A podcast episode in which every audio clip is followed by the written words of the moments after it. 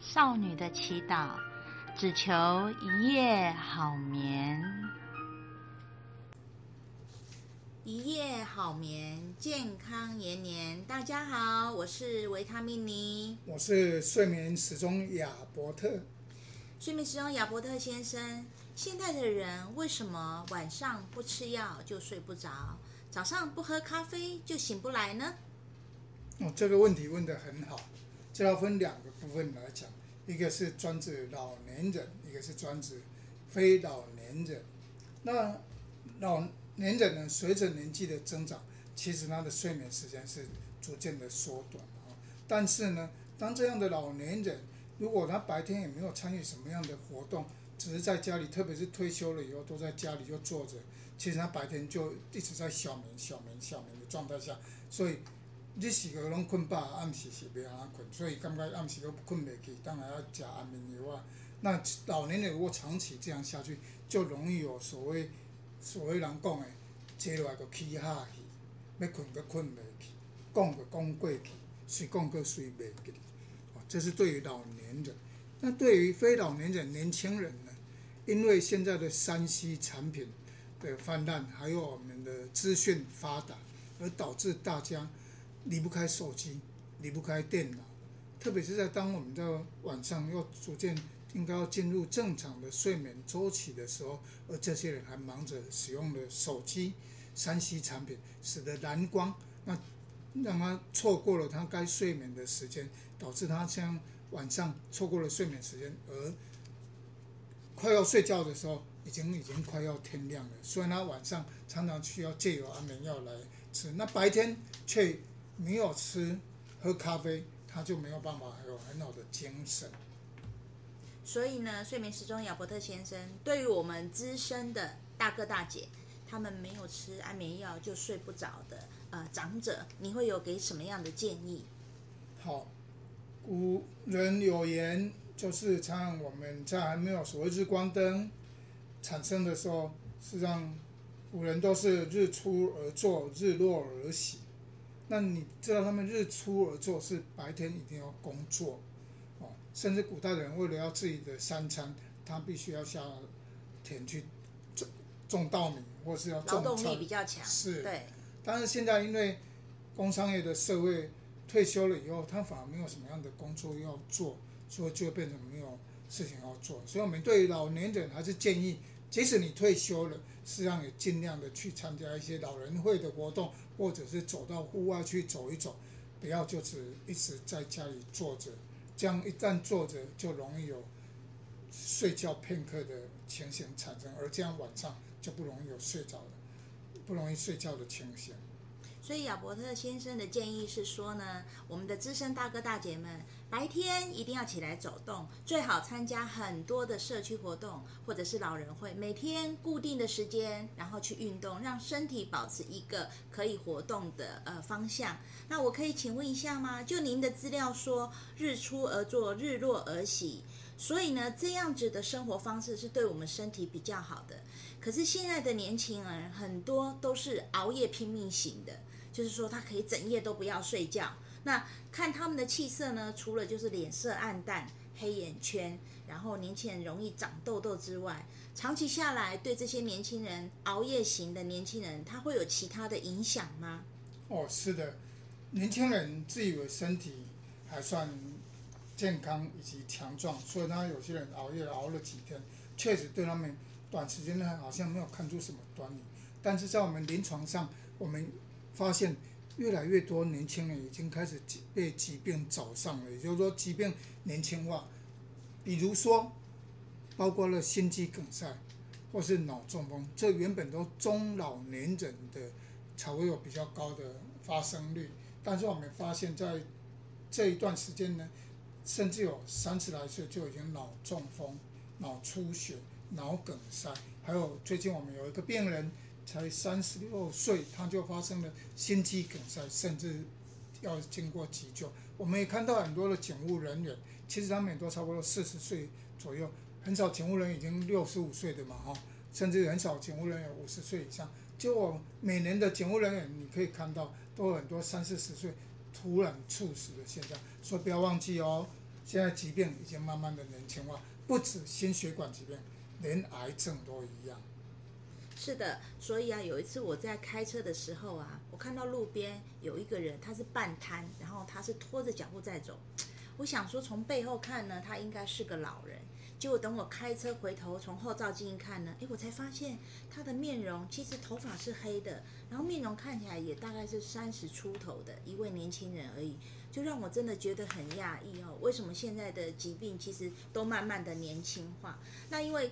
呃，工商业，我们现在以前没有二十四小时的商店，现在有越来越多，不管是麦当劳还是便利店，因为便利嘛，二十四小时为您服务。还有我们的警消人员、我们的护理人员，这些以前没有的行业，现在都必须二十四小时有人 stand by。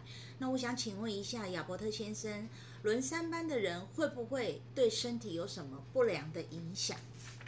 好的，刚刚维他们你所问的三班的人。事实上，在二零一七年诺贝尔医学奖里面有特别提到的，叫做 circadian rhythm，也就是说昼夜的节律。实际上，从自远古以来，本来就是日出而作，日落而息。为什么有这个样子呢？因为我们白天所吃进去的东西含有所谓的色氨酸，色氨酸会在白天在我们体内转变成血清素。让你过着一个快乐的白天，到了晚上没有灯光以后，那它血清素就会慢慢到我们脑袋里面，会转变成一个褪黑激素。也就是说，褪黑激素在夜间分泌会增加，那它同时会增加我们的睡眠。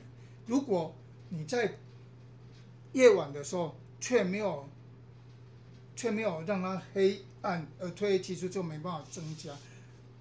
反而被把光线所抑制住的时候，那从动物的研究里面呢，如果没有切断动物的眼球里面的松果体的交感神经，褪黑激素就不会随着昼夜的一个节律出现。那这样的结果会有产生什么样的影响呢？就会产生了癌症的增加。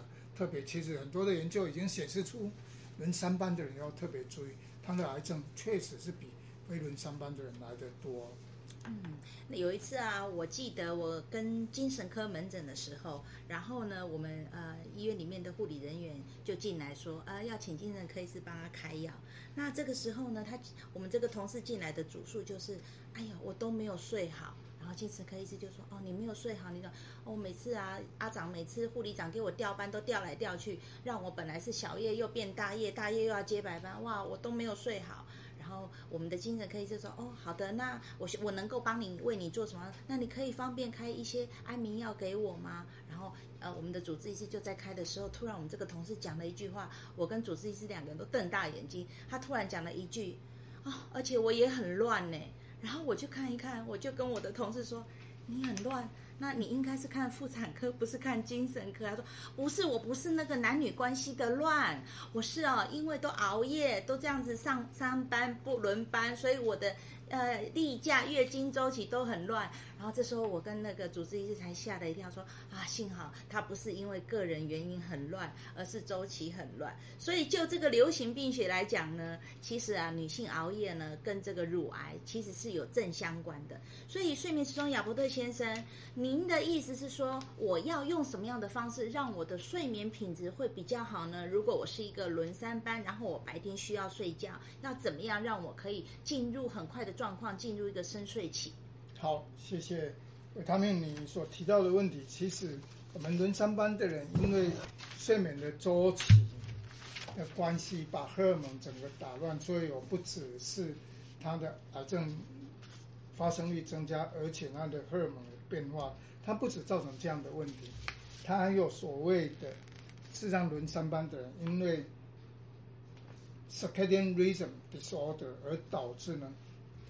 漫漫长夜，饥肠辘辘，如果让人不吃宵夜啊，所以轮三班的人注意哦，有些人都比较容易有浮相，也就是说，当你睡眠品质不好的人，或者轮三班的人，他也比较容易有肥胖的现象。一旦肥胖，就容易有三高，所谓高血压、高血糖，啊，高胆固醇，这样就容易有心血管的疾病。哪怕他是白天有睡觉。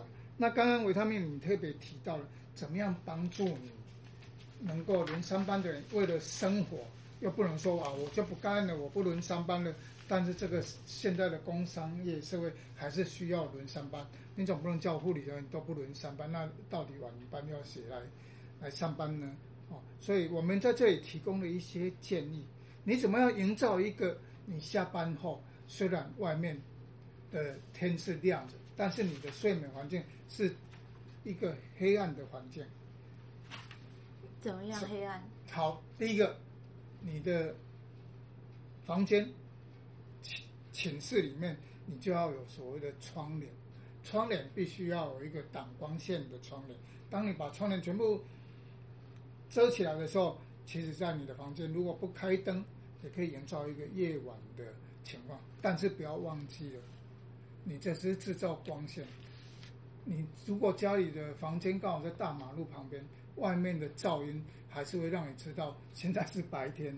所以家里房间的窗户、门窗可能要加一点气密窗，让外面的噪音没办法进来。第二，当然家里面的人会不会在外面走廊外面走来走去？如果可以的话，适度的塞入耳塞，让它也完全跟外界隔绝。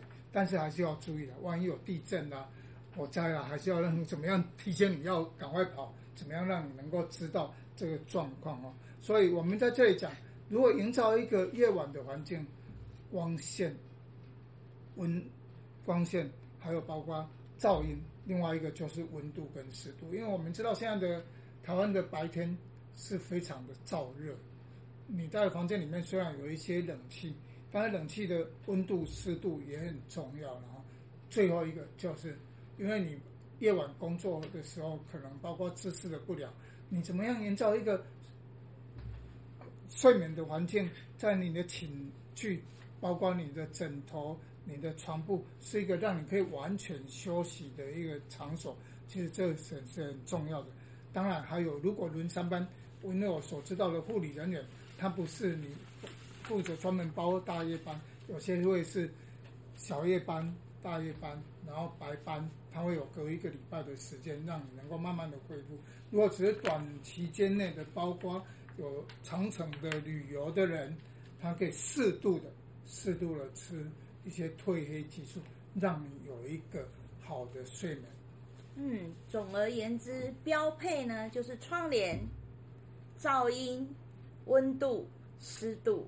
那呢高配呢就是还要再加一个褪黑激素。所以呢，希望今天的讨论的内容是可以帮助到我们很多睡不着的资深的大哥大姐，还有我们轮三班的呃这一些我们在夜间工作的好朋友们，希望找回你们的青春。